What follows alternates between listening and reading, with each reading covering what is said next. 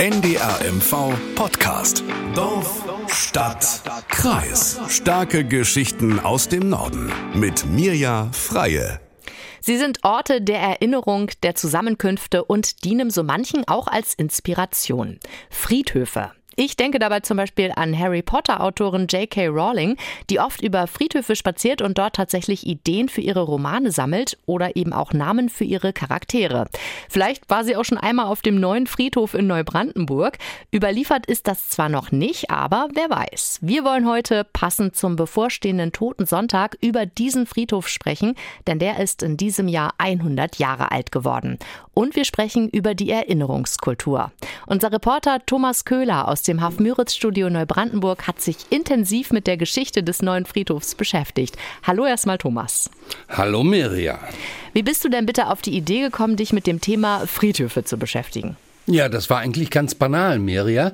Ich war eingeladen zum Termin 100 Jahre neuer Friedhof und dann habe ich da drei Stunden auf dem Friedhof verbracht und habe sehr viel Neues erfahren und mir gedacht, das kann man eigentlich nicht in 30 Sekunden auf NDR1 Radio MV erzählen. Da müssten wir mal einen Podcast machen. Und genau an der Stelle sind wir ja jetzt. Das ist total schön. Und dann hat es irgendwie auch ein Buch gegeben dort über die Geschichte, ne? Richtig. Fast zeitgleich mit diesem Geburtstagstermin ist ein Buch erschienen, Gärten der Erinnerung. Helmut Bort hat dieses Buch geschrieben und dass es fast zum Geburtstag punktgenau gekommen ist, das war eigentlich ein reiner Zufall. So hat mir das jedenfalls der Friedhofschef Sebastian Schröder erzählt. Und es passt halt zeitlich super in äh, unser 100-jähriges Jubiläum einfach nur rein. Also es war nicht der Anlass, das Buch zu diesem Jubiläum zu schreiben, sondern eher das Jubiläum ist zu diesem Buch gerade gekommen. Ne? Also wunderbar. Ja, und was steht da so drin? Also was erfährt man über die Neubrandenburger Friedhofskultur?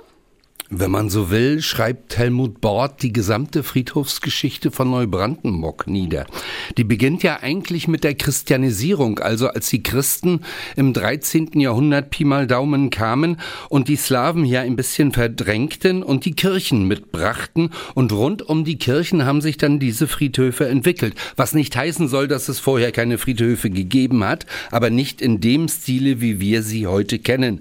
Wir haben zum Beispiel ganz unweit unserer Villa hier wo der NDR in Neubrandenburg sitzt, auch zwei Gräber gefunden in der Ziegelbergstraße. Das eine ist aus der Zeit vor Christi. Dort hat man mal 53 Urnen ausgegraben und das andere ist aus dem 13. Jahrhundert. Das ist auch gar nicht weit weg. Dort haben die Slawen ihre Toten bestattet. Aber diese Friedhofskultur, wie wir sie kennen, die hat ja eigentlich erst damit begonnen, als die Christen hier Einzug gehalten hatten. In Neubrandenburg war das erste ein Kloster in Broda.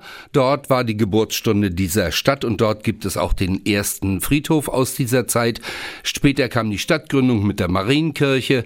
Rund 2500 Menschen lebten zu dieser Zeit in Neubrandenburg und die ließen sich an dieser Marienkirche, einige sogar in der Marienkirche dann beerdigen. Aber irgendwann reichte dieser Platz natürlich nicht mehr für alle und so gab es einen anderen Friedhof an der Stadtmauer, den nannte man damals den Wüstenfriedhof und da wurden 2016 2000 1800 Gräber wieder ausgegraben, ganz einfach, weil man diesen Platz jetzt braucht, um dort ein Hotel zu bauen. Und wurde bei diesen Ausgrabungen darüber hinaus noch was Besonderes gefunden? Ja, das kann man durchaus so sagen. Man hat zum Beispiel die Skelette einer Frau und von drei Kindern gefunden, die ermordet wurden. Das ist eine Geschichte, auf die sollten wir nachher unbedingt nochmal zurückkommen. Ja, auf jeden Fall. Genau. Ja, aber neben, äh, also an, in oder an den Kirchen wurden ja eher die Menschen bestattet, die sich das leisten konnten. Und auf diesem Wüstenfriedhof eher die, die weniger Geld hatten. Und dann gab es aber noch eine dritte Gruppe Menschen, nämlich zum Beispiel Selbstmörder, Prostituierte, Gaukler, Menschen, die hingerichtet wurden wie Mörder oder Diebe. Die durften laut der Kirche ja damals nicht in die geweihte Erde, sondern die mussten irgendwo anders hin und die wurden dann auf einem sogenannten Schindanger beigesetzt. Da verscharrte man auch totes Vieh. Und dieser Schindanger war vermutlich in Neubrandenburg, dort, wo heute die Oststadt ist. Und da hat auch 1770 die letzte Hinrichtung stattgefunden. Das ist die Geschichte, auf die wir nachher nochmal unbedingt kommen sollten. Mhm. Aber um die Geschichte der Friedhöfe zu Ende zu erzählen, das im 18. Jahrhundert änderte sich dann so ein bisschen die Sichtweise der Menschen. Es kamen so Dinge wie Hygiene hinzu. Man muss sich also öfter mal waschen und die Toten gehören nicht unbedingt dahin, wo die anderen leben und so zog der erste Friedhof vor die Tore der Stadt. Im 19. Jahrhundert im heutigen Katharinenviertel, das war damals das Scheunenviertel, wurde dann 1805 dieser erste Friedhof eingeweicht. Es war die grüne Lunge Neubrandenburg. Es Neubrandenburgs, so sagte man damals. Und der Höhepunkt dieses Friedhofs fand dann Anfang der 20er Jahre im 20. Jahrhundert schon statt, als dort vier Mausoleen gebaut wurden. Neubrandenburg hatte damals schon 10.000 Einwohner und damit war auch klar, auch dieser Friedhof reicht von der Größe irgendwie nicht mehr aus. Und so entstand im 20. Jahrhundert dann dieser neue Friedhof, der in diesem Jahr sein 100-jähriges Jubiläum hat. Damals nannte man auch ihn den Paradiesgarten. Das war eine schwere Zeit damals. Vielleicht erinnern wir uns aus der Geschichte dass die Inflation in den 20er Jahren eine große Rolle spielt. Ich habe mir nochmal die Zahlen rausgesucht. Das, was 1920 eine Mark wert war, war zwei Jahre später einen Pfennig wert und 1923 dann nur noch einen Zehntel Pfennig. Und so hat eine Grabstelle vor 100 Jahren rund 23.500 Mark gekostet. Und daraus sieht man schon, dieser neue Friedhof ist vor 100 Jahren zwar geweiht worden, aber er blieb Stückwerk für eine lange Zeit. Verbirgt ist in der Geschichte und auch in dem Buch von Helmut Bord, dass 1928 dort das erste Massenbegräbnis stattgefunden hat, nämlich 57 Tote aus der Marienkirche wurden dort umgebettet, Pastoren, Bürgermeister, Kinder und aber überwiegend waren es eigentlich Frauen. Auch das findet man alles in diesem Buch. Ist ja schon spannend. Auch gerade Thema Inflation ne? kommt uns ein bisschen bekannt vor aktuell. Mal sehen, wie es hier weitergeht. Aber richtig. ist denn der Friedhof, von dem du jetzt erzählt hast, der neue Friedhof, ist der dann jemals so richtig fertig geworden?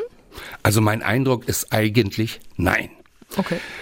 1968 hat ja dann der Bau der Oststadt in Neubrandenburg begonnen. Das ist ein Stadtviertel, das sollte damals rund 30.000 Menschen beherbergen. Und erst 1968 hat man dann begonnen, diesen Friedhof dort oben einzuzäunen. Und weil die Stadt damals schon rund 45.000 Einwohner hatte, haben die Stadtväter sich gesagt, dieser Friedhof wird auch wieder nicht reichen und sie haben wieder einen neuen gegründet um jetzt nicht nochmal zu sagen, es kommt zum neuen Friedhof ein neuer, neuer Friedhof hinzu, kriegte der dann den Namen Waldfriedhof. Ja, und jetzt gibt es eben die zwei Friedhöfe in Neubrandenburg, den neuen Friedhof und den Waldfriedhof. Was aus diesem neuen Friedhof damals eigentlich werden sollte, als man in den 70er Jahren gesagt hat, wir machen einen neuen Waldfriedhof, das hat mir der Oberbürgermeister Silvio Witt erzählt. Zu DDR-Zeiten hat man geplant, diesen Friedhof als Parkanlage zu errichten. Er sollte Naherholungsgebiet werden für die Oststadt und deshalb fanden hier keine Begräbnisse mehr statt. Und man hat einen neuen Friedhof, den Waldfriedhof in Karlshöhe errichtet und wollte dann hier diese Parkanlage errichten. Dazu kam es nicht, die politische Wende kam dazwischen und dann hat man wie ich finde, richtig entschieden, diesen Friedhof weiter zu nutzen und auch äh, wieder hier Bestattung stattfinden zu lassen. Der erste Friedhofsverwalter kam aus Stettin und hat hier sehr lange, bis ins hohe Alter, äh, gewirkt und ist hier auch äh, bestattet worden. Ja, schon spannend. Äh, was ist denn nach der Wende daraus geworden? Es ist jetzt ein Park zum einen und zum anderen natürlich weiterhin ein Friedhof, den man 1994 sogar unter Denkmalschutz gestellt hat und nicht nur den Friedhof, sondern auch rund 60 Grabsteine. Denn dort oben liegen viele Neubrandenburger, die eine große Rolle in der Stadtgeschichte gespielt haben, um nur mal zwei Namen zu nennen. Ein Kaufmann mit dem Namen Helmut Usedom und ein Pferdehändler Ludwig Sumte. Einigen ist ja vielleicht bekannt, dass Neubrandenburg mal auch eine Stadt des Pferdehandels war. Deshalb gibt es ja hier auch den großen Platz mit dem Namen Pferdemarkt. Und dieser Ludwig Sumter hat eben in der Geschichte im 19. Jahrhundert in Neubrandenburg bei diesem Thema Pferdehandel eine ganz große Rolle gespielt. Es liegen auch, hier auch andere, die keinen Grabstein mehr haben. Zum Beispiel Günther Hader. Das war ein 19-Jähriger, der 1951 an diesem Pferdemarkt nämlich erschossen wurde. Und auch ein Paul Schulz, der war 18 Jahre alt, als er 1963 an der Mauer in Berlin, als er von der DDR in die BRD fliehen wollte, erschossen wurde. Von den beiden gibt es aber keine Grabsteine mehr, aber es ist nachgewiesen, dass sie auf diesem neuen Friedhof beigesetzt wurden. Und warum es von ihnen keine Grabsteine zum Beispiel mehr gibt, aber von vielen anderen gibt es diese und die wurden sogar unter Denkmalschutz gestellt, das hat Helmut Bort zu einer Frage in seinem Buch veranlasst, wie sollten wir heute eigentlich mit unserer Erinnerungskultur umgehen? Es sind bekannte Leute drunter wie äh, der Reuter-Rezitator Professor Sternberg oder Neubrandenburger Bürgermeister der Nachkriegszeit Friedrich Schwarzer. Auf der anderen Seite fehlen aber auch Leute, die in die Stadtgeschichte eingegangen sind, deren Grabsteine aber oben noch zu finden sind. Zum Beispiel der Fischermeister Peters. Ernst Peters hatte die Tolense-Fischerei gehabt und äh, bei dem waren 34 Leute angestellt. Wie viele Fischer haben wir heute noch auf dem Tolensesee? Zwei? Drei? Das ist ein Stück Stadtgeschichte, was hier oben liegt. Man muss sich mit dieser Kultur auseinandersetzen und diese Grabsteine, sag ich mal, die müssen irgendwo kommentiert werden. Die haben alle ein Denkmalzeichen dran. Wer verbirgt sich dahinter? Was ist damit? Das muss überarbeitet werden. Ja, und Helmut Bort hat eine Schlussfolgerung gezogen. Ich schreibe ein zweites Buch, hat er sich gesagt, und erzähle noch ein paar dieser Geschichten von Menschen, die dort oben beerdigt wurden. Inzwischen sind 17 Geschichten fertig. Das Buch hat schon ein Cover und es wird statt bekannt heißen und es soll noch vor Weihnachten, wenn denn alles gut geht, auch erscheinen. Ist aber ja schön, dass er sich da so drum kümmert und es passt auch wirklich zum Toten Sonntag, denn den nennt man ja auch den Ewigkeitssonntag und er soll ja an die Verstorbenen erinnern erinnern. Und warum nicht mal an die Verstorbenen erinnern, die wirklich schon sehr, sehr lange nicht mehr da sind? Ich finde es sehr schön. Jetzt hat Helmut Bort doch auch schon in seinem ersten Buch die ein oder andere Geschichte erzählt. Wir ja, genau. Hm? Da sollten wir mir ja vielleicht auf diese Geschichte aus dem Mittelalter nochmal zurückkommen. Ja. Am 19. Dezember, das passt ja auch fast so ein bisschen in die Zeit, mhm. 1770 fand nämlich auf dem Galgenberg in Neubrandenburg die letzte Hinrichtung statt. Und es war auch noch die erste Hinrichtung eines neuen Henkers. Es war ein junger und kraftloser Mann, so beschreibt Helmut Bort ihn in seinem Buch, und hingerichtet wurde eine Frau. Und es gab einen Todeskampf, der währte etwa eine halbe Stunde. Angefangen hat alles damit, dass der Henker versucht hat, mit einem Wagenrad 32 Mal auf diese Frau einzuschlagen, also um ihr die Knochen zu brechen. Aber sie starb nicht. Dann hat er einen Nagel genommen und diesen Nagel dieser Frau in den Kopf geschlagen, aber sie war immer noch nicht tot. Und dieses ganze Schauspiel haben 800 Zuschauer verfolgt. Das waren wohlgemerkt damals ein Drittel aller Menschen, die in Neubrandenburg gelebt haben. Das ist eine ganz schön blutrünstige Geschichte, ziemlich ja ekelhaft auch aus heutiger Sicht, möchte ich fast sagen. Ja, deshalb ist sie mir in diesem Buch auch sehr ins Auge gestochen. Mhm. Und äh, in der Schlussfolgerung muss man sagen, das war vermutlich einer der größten Justizirrtümer der Stadtgeschichte. Hingerichtet wurde eine Frau mit dem Namen Christine Dorothea Eleonore Götterich und sie stammte aus Staffenhagen. Sie war 40 Jahre alt, sie war Hausiererin und Diebin. Das wusste man, weil sie schon mehrfach ausgepeitscht worden war. Ja, und hingerichtet wurde sie wegen vierfachen Mordes. Sie hatte die Witwe Maria Elisabeth Hoffmann und ihre drei Kinder. Johann Jakob war ein Jahr alt, Anna Maria war drei Jahre alt und Michael Christoph war acht Jahre alt, nämlich ermordet. So heißt es jedenfalls in dem Urteil von damals. Diese Frau Hoffmann betrieb, am, äh, betrieb ein Gartenhaus am Friedländer Tor als Herberge und sie soll mit 70 Axthieben umgebracht worden sein und als Motiv findet man in den Gerichtsunterlagen den Diebstahl von Gold- und Silbermünzen. Und genau diese vier Skelette, die hat man nämlich 2016 an der Stadtmauer in Neubrandenburg wieder ausgegraben und sich dann den Luxus gegönnt, sag ich mal jetzt in Gänsefüßchen, mhm. diese vier Skelette wissenschaftlich noch einmal zu untersuchen.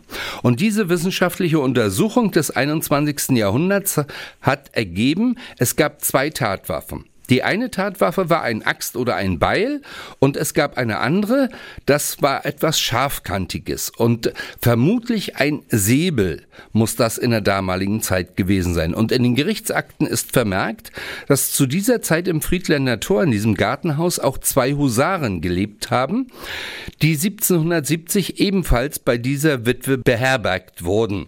Ja, und sie hatten dieser Götterich, so hat es sie jedenfalls äh, ausgesagt, die da ermordet wurde auf dem Galgenberg, die hingerichtet wurde, nicht ermordet wurde, dieser Götterich gestanden, dass sie diese Frau in dem Friedländer Tor in dem Gartenhaus mit den drei Kindern umgebracht hatten.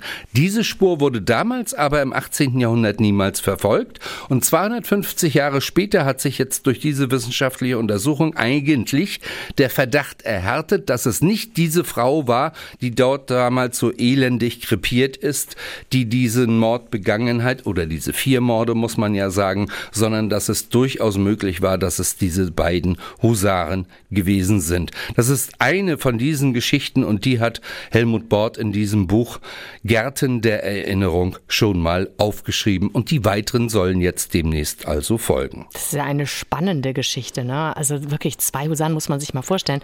Und jetzt kommt man dahinter durch wissenschaftliche Erkenntnisse. Also schon irre, was da im Buch im wahrsten Sinne des Wortes ja ausgegraben wurde. Ähm, ja, und was soll jetzt, äh, er will dieses zweite Buch jetzt schreiben, hast du gesagt. Stadt bekannt soll es heißen? Stadt bekannt wird es heißen, ja. Wenn alles gut geht, wird es noch vor Weihnachten erscheinen. Die 17 Geschichten, hat er mir erzählt, sind fertig. Und es wird dort auch einige Geschichten geben, die nicht unbedingt nur zum Friedhof gehören. Aber die meisten dieser 17 Geschichten, die hängen alle mit Personen zusammen, die auf diesem Friedhof beigesetzt wurden worden, von denen es zum größten Teil heute auch noch Grabsteine gibt. Und das sind eben Geschichten, die diese Friedhöfe noch erzählen können. Nur muss sie jemand aufschreiben und genau das will oder hat Helmut Bord jetzt getan. Ich finde es ja interessant, er macht das jetzt für Neubrandenburg. Aber es ist eine Frage, würde das nicht auch Sinn machen für andere Friedhöfe der Region, für andere Friedhöfe der Stadt? Die haben ja alle ihre Geschichten zu erzählen. Das ist richtig. Wir haben ja viele Vereine, die sich mit sowas äh, wie Ortschroniken heute schon in den Gemeinden, in den kleineren Städten beschäftigen. In den größeren Städten äh, kann ich mir vorstellen, ist das sicherlich noch ein Problem. Aber in den kleineren wird sowas ja eigentlich relativ gut fortge fortgeschrieben. Auch durch den äh, Landesheimatverband ja gefördert. Aber sicherlich gibt es da noch viele Orte, auch in Mecklenburg-Vorpommern bei uns, die da noch Nachholbedarf haben. Und äh, ich habe ja mich lange mit Helmut Bort auch darüber unterhalten und er meint auch in Neubrandenburg ist das so typisch? Neubrandenburg wäre zum Beispiel eine Stadt, wo es noch wirklich Nachholbedarf gibt. Und das trifft sicherlich auch auf den einen oder anderen Ort in Mecklenburg-Vorpommern auch noch zu. Da hast du recht, Mirja. Mhm. Jetzt Thomas mal zu den aktuellen Tendenzen. Du hast uns ja ein paar statistische Daten auch zu den Todesfällen jetzt in Neubrandenburg mitgebracht. Wie viele Bestattungen gab es denn im vergangenen Jahr? Also 2021 gab es so viele wie noch nie, rund 850, das sind etwa 10 Prozent mehr. Und davon wurden in Neubrandenburg in 95 Prozent aller Fälle gab es eine Urnenbeisetzung und nur noch in 5 Prozent aller Fälle, so wie man es historisch kennt, eine Erdbestattung, also mit Sarg, Grab, Grabstein und allem, was dazugehört. Was ich aber auch noch interessant fand, was Sebastian Schröder mir erzählt hat, egal ob die Menschen sich dann in der Urne oder im Sarg beerdigen lassen, in 85 Prozent aller Fälle findet die Trauerfeier noch so traditionell statt, wie wir sie kennen. Also Trauerhalle, Rede, Musik, man geht gemeinsam zum Grab und dann folgt die Beisetzung. Also da hat sich wenig geändert in Sachen Beisetzung als solche. 95 Prozent Urnen, 5 Prozent äh, Erdbestattung, das ist doch schon ein gewaltiger Unterschied, finde ich jedenfalls zu früher. Vor allem, weißt du, was ich gerade, was mir gerade durch den Kopf ging, diese Geschichten, die du erzählt hast, die wird es für unsere Generationen dann ja gar nicht mehr geben können, weil da sind, ist gar kein Beweismaterial. Du kannst diese Toten, die da jetzt liegen, in den Urnen ja gar nicht ausgraben und nochmal untersuchen. Ist eigentlich schade für die Generationen, die dann uns folgen. Aber nochmal zurück zum Thema. Der Trend geht dann scheinbar ja zur Feuerbestattung. Äh, kommen die Krematorien denn da jetzt noch hinterher? Ja, die kommen hinterher. Die Stadtwerke Neubrandenburg betreiben hier das Krematorium. Die haben sich sehr bedeckt gehalten. Ich weiß nicht äh, genau warum, aber auf alle Fälle wollten sie uns nicht viel dazu erzählen. Nur so viel, es geht alles seinen Gang. Es muss sich keiner Sorgen machen. Denn das Krematorium, das gibt es hier in Neubrandenburg erst seit 1993, muss man auch noch dazu sagen. Geplant war es eigentlich schon in den 1920er Jahren. Mhm. Genau. In den 1920er Jahren war es schon geplant, aber damals durch diese Inflationszeit, durch diese Weltwirtschaftskrise ist es nie gebaut worden. Und so hat es eben gedauert bis fast ans Ende des 20. Jahrhunderts, bis dieses Krematorium dann endlich entstanden ist. Und inzwischen tut es seine Arbeit und von Jahr zu Jahr mehr. Das ist richtig. Aber damit haben die Stadtwerke kein Problem, haben sie mir erklärt. Wie, weißt du auch, wie es landesweit aussieht? Also kann man sagen, dass äh, Neubrandenburg vielleicht typisch ist, so jetzt stellvertretend für Mecklenburg-Vorpommern? Im Prinzip ja.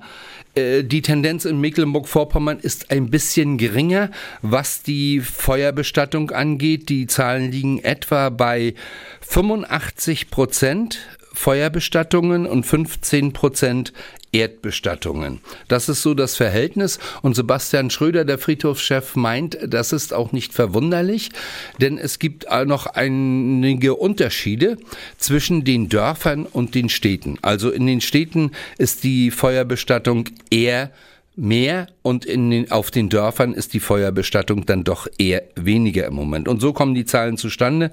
Die habe ich sowohl vom Landesverband äh, gekriegt als auch von einer Bestatterin in Waren, der Gabriele Wolgast. Und hinzu haben sie mir noch erzählt, etwa 15 Prozent aller Urnenbestattungen finden dann auf See oder im Wald statt. Es gibt ja neben den Friedhöfen, das mit dem gleichen Recht, muss man dazu sagen, inzwischen Ruheforste, drei Stück in Mecklenburg-Vorpommern, die von der Landesforst betrieben werden. Unter anderem einen Ruheforst am Schweriner See. Und die Zahl der Beisetzungen im Wald in diesen Ruheforsten hat sich im Laufe der zehn Jahre zwischen 2010 und 2020 etwa verdreifacht. Aus Schwerin kennen wir die Zahlen, da waren es 2010 67 Bestattungen und 2020 waren es 193 und das ist die Tendenz. Fürs Land hat man mehr erzählt. Ja, und dann gibt es inzwischen auch das erste Kolumbarium in Mecklenburg-Vorpommern, nämlich in der Kirche in Kirchstück bei Schwerin. Dort werden also Vitrinen aufgestellt in den Kirchen oder in den Kapellen und dort können die Menschen die Urnen der Hinterbliebenen, der Verstorbenen beisetzen und dann sozusagen ausstellen. Etwas, das es in anderen Bundesländern schon sehr lange gibt. Ich habe mir das in Thüringen angeguckt, in Erfurt zum Beispiel. Da stehen also diese Urnen in größeren Kirchen in Massen und werden dort eben für 20 Jahre aufbewahrt, so wie auf Friedhöfen, wo sie eingegraben werden oder im Wald. Etwas, was sicherlich in unserem Land auch noch demnächst mehr nachgefragt werden wird, vermute ich jedenfalls, weil das in anderen Bundesländern ist diese Tendenz schon da. Ist auch ein spannender Trend. Über das Thema Bestattung übrigens haben wir in diesem Podcast ja schon einmal ganz ausführlich in der Dorfstadt-Kreisfolge Neue letzte Wege, Trauer kann auch bunt sein gesprochen. Natürlich können Sie sich die auch noch in unserer ARD-Audiothek anhören. Thomas, was gibt's denn da so für neue Trends? Also ich sag mal, du hast jetzt erzählt, man kann die Uhren ausstellen in dieser Kirche. Kann man sie denn jetzt eigentlich auch mit nach Hause nehmen, in die Gartenlaube oder, keine Ahnung, irgendwie im Garten verstreuen? Das ist ja auch der Wunsch vieler. Ja, das ist ja die große Frage. Die wurde sechs Jahre lang eigentlich in Mecklenburg-Vorpommern hinter den Kulissen und auch vor den Kulissen diskutiert. Es geht um die Frage, Friedhofszwang ja oder nein. Muss ich die Verstorbenen auf einem Friedhof beisetzen oder kann ich sie auch in meinem Garten beisetzen? Und einer, der das angeschoben hat, diese ganze Diskussion, das war der damalige Landtagsabgeordnete Peter Ritter von der Linkspartei und er hatte dafür ganz gute Gründe. Warum er das angeschoben hat, hat er mir jedenfalls erzählt. Und eines Tages erhielt ich einen Anruf von einer, von einer älteren Dame, die sagte, oh, Herr Ritter, können Sie nicht mal vorbeikommen? Mich interessiert das Thema, aber ich bin nicht mehr so beweglich, weil äh, bin schon hochbetagt. Und äh, ja, da bin ich zu der alten Dame gefahren und dann hat sie mir ihren Garten gezeigt und hat gesagt, guck mal Peter, dort hinten die Bäume, die haben meine Eltern gepflanzt und da steht eine Bank und dort sitze ich immer. und dort möchte ich begraben werden. Nicht auf dem Friedhof nebenan, sondern da. Sieh zu, dass du das geregelt kriegst. Das war eine der emotionalsten äh, Gespräche, die ich zu diesem Thema geführt habe. Ich habe der alten Dame dann gesagt, na, so schnell geht das nicht, dann werden Sie wohl noch ein paar Jährchen leben müssen. Äh, leider hat sie das Ende äh, dann der Diskussion noch im Landtag nicht mehr erlebt. Sie ist dann vorher verstorben. Aber das war so, so ein Punkt, wo ich gesagt habe, äh, warum können wir als Menschen nicht selber entscheiden, wo wir unsere letzte Ruhe finden? Alles andere müssen wir auf unserem letzten Weg geregelt haben. Aber die letzte entscheidende Frage, die nimmt der Staat in die Hand und schreibt vor, du musst auf den Friedhof. Hm. Ja, zu Ende ist die Diskussion immer noch nicht, obwohl das Gesetz im letzten Jahr verändert wurde. Friedhofszwang gibt es weiterhin, weil eine Frage nicht geklärt werden konnte in der Diskussion. Wenn ich meinen verstorbenen Angehörigen zu Hause auf einem Grundstück bei mir beisetze, was ist dann mit den Personen, die eventuell von meiner Familie nicht gemocht werden? Dürfen die diesen Hinterbliebenen, dürfen die diesen Verstorbenen dann auch irgendwie besuchen? Und was passiert, wenn diese Familie wegzieht oder ausstirbt, dieses Grundstück verkauft werden muss? Was passiert dann? Diese Fragen konnten nicht beantwortet werden und deshalb gibt es weiterhin den Friedhofszwang in Mecklenburg-Vorpommern. Es bleibt dabei, es gibt keinen Sargzwang. Niemand muss einen Verstorbenen in einem Sarg beerdigen. Das war schon immer so und bleibt auch in diesem Bundesland so. Neu ist, dass die Bestatter ein Zertifikat brauchen bis zum vorigen Jahr konnte jeder, der meinte, er kann das, konnte er Bestatter werden in Mecklenburg-Vorpommern. Das ist nicht mehr so. Und es bleibt dabei, die Ascheteilung ist in Mecklenburg-Vorpommern strengstens verboten. Ascheteilung? Was hat es denn da? Also, dass du die Asche aufteilst, sozusagen die eine Hälfte in die Urne und die andere in die andere? Oder wie muss ich mir das vorstellen? Nein, Ascheteilung heißt eher, dass es auch Angebote von Bestattern gibt, einen Teil der Asche zu entnehmen und den einem Hersteller zu übergeben, der daraus ein Schmuckstück macht, zum Beispiel einen Ring. Okay. Das ist in anderen Ländern in Europa zum Beispiel erlaubt. Und so äh, haben wir ja auch schon mal in einem Podcast darüber berichtet, dass es diese Möglichkeit gibt, auch die Menschen, die verstorben sind, im Ausland verbrennen zu lassen in einem Krematorium. Und dort gibt es diese Angebote. Und das ist damit gemeint, das ist hier nicht erlaubt und wird auch nicht erlaubt werden, weil äh, es hat etwas mit, mit Ethik zu tun, wurde die ganze Geschichte begründet. Man würde ja auch keinem Menschen den Arm abhacken und diesen Arm dann irgendwo als Schmuckstück sich in seine Wohnung hängen. Und nun hat man aber diesen verbrannten Arm in Form von Asche und trägt dieses Teil eines Menschen als Ring oder an einer Kette. Und das ist ethisch eigentlich nicht zu verantworten und deshalb ein klares Nein. Aber es gibt immer wieder Menschen, die illegale Wege suchen und das auch nutzen. Ja, Thomas, wie siehst denn du das? Also was sind deine Wünsche für danach oder was soll mit deiner Asche passieren oder möchtest du dich erdbestatten lassen? Also ich habe eigentlich nur eine Entscheidung getroffen. Ja, auch ich gehöre zu denjenigen, die testamentarisch das sicherlich festlegen werden. Ich möchte verbrannt werden. Mhm. Und in welcher Form dann die Bestattung erfolgen soll, ich hoffe, dass ich noch ein paar Jahre Zeit habe, darüber nachzudenken, um ehrlich zu sein. Das hoffen wir auf jeden Fall mit, natürlich. Ja, aber das ist natürlich auch, auch ein Thema, mit dem man sich schon mal frühzeitig äh, beschäftigen Auf könnte. alle Fälle, ja. Ich zum Beispiel hätte da kein Problem mit, ein Schmuckstück zu werden. Aber es ist Geschmackssache, gebe ich zu. Ja, und äh, wahrscheinlich ist diese Diskussion aufgekommen, weil es zu viele Menschen gibt, die das nicht äh, akzeptieren. Hm.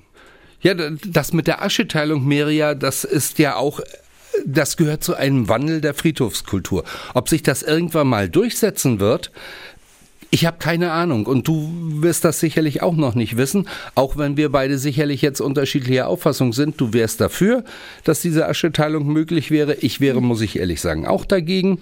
Aber wer weiß, was in 50 Jahren sein wird. Auf dem Neubrandenburger Friedhof gibt es jetzt zum Beispiel auch Dinge, die wären vor 50 Jahren verboten gewesen. So hat es mir Sebastian Schröder, der Friedhofschef, jedenfalls erzählt. Und jetzt kann er kommen, der letzte O-Ton wir wollen da schon lockerer sein und auch lockerer werden. Also es spricht bestimmt nichts dagegen, wenn zwei, drei Jungs über einen Hauptweg des Friedhofs den Ball vor sich hin kicken, um zum Fußballplatz zu kommen oder mit dem Rad über den Friedhof gefahren wird, auch wenn es Kinder sind. Es sind alles antiquierte Aussagen manchmal.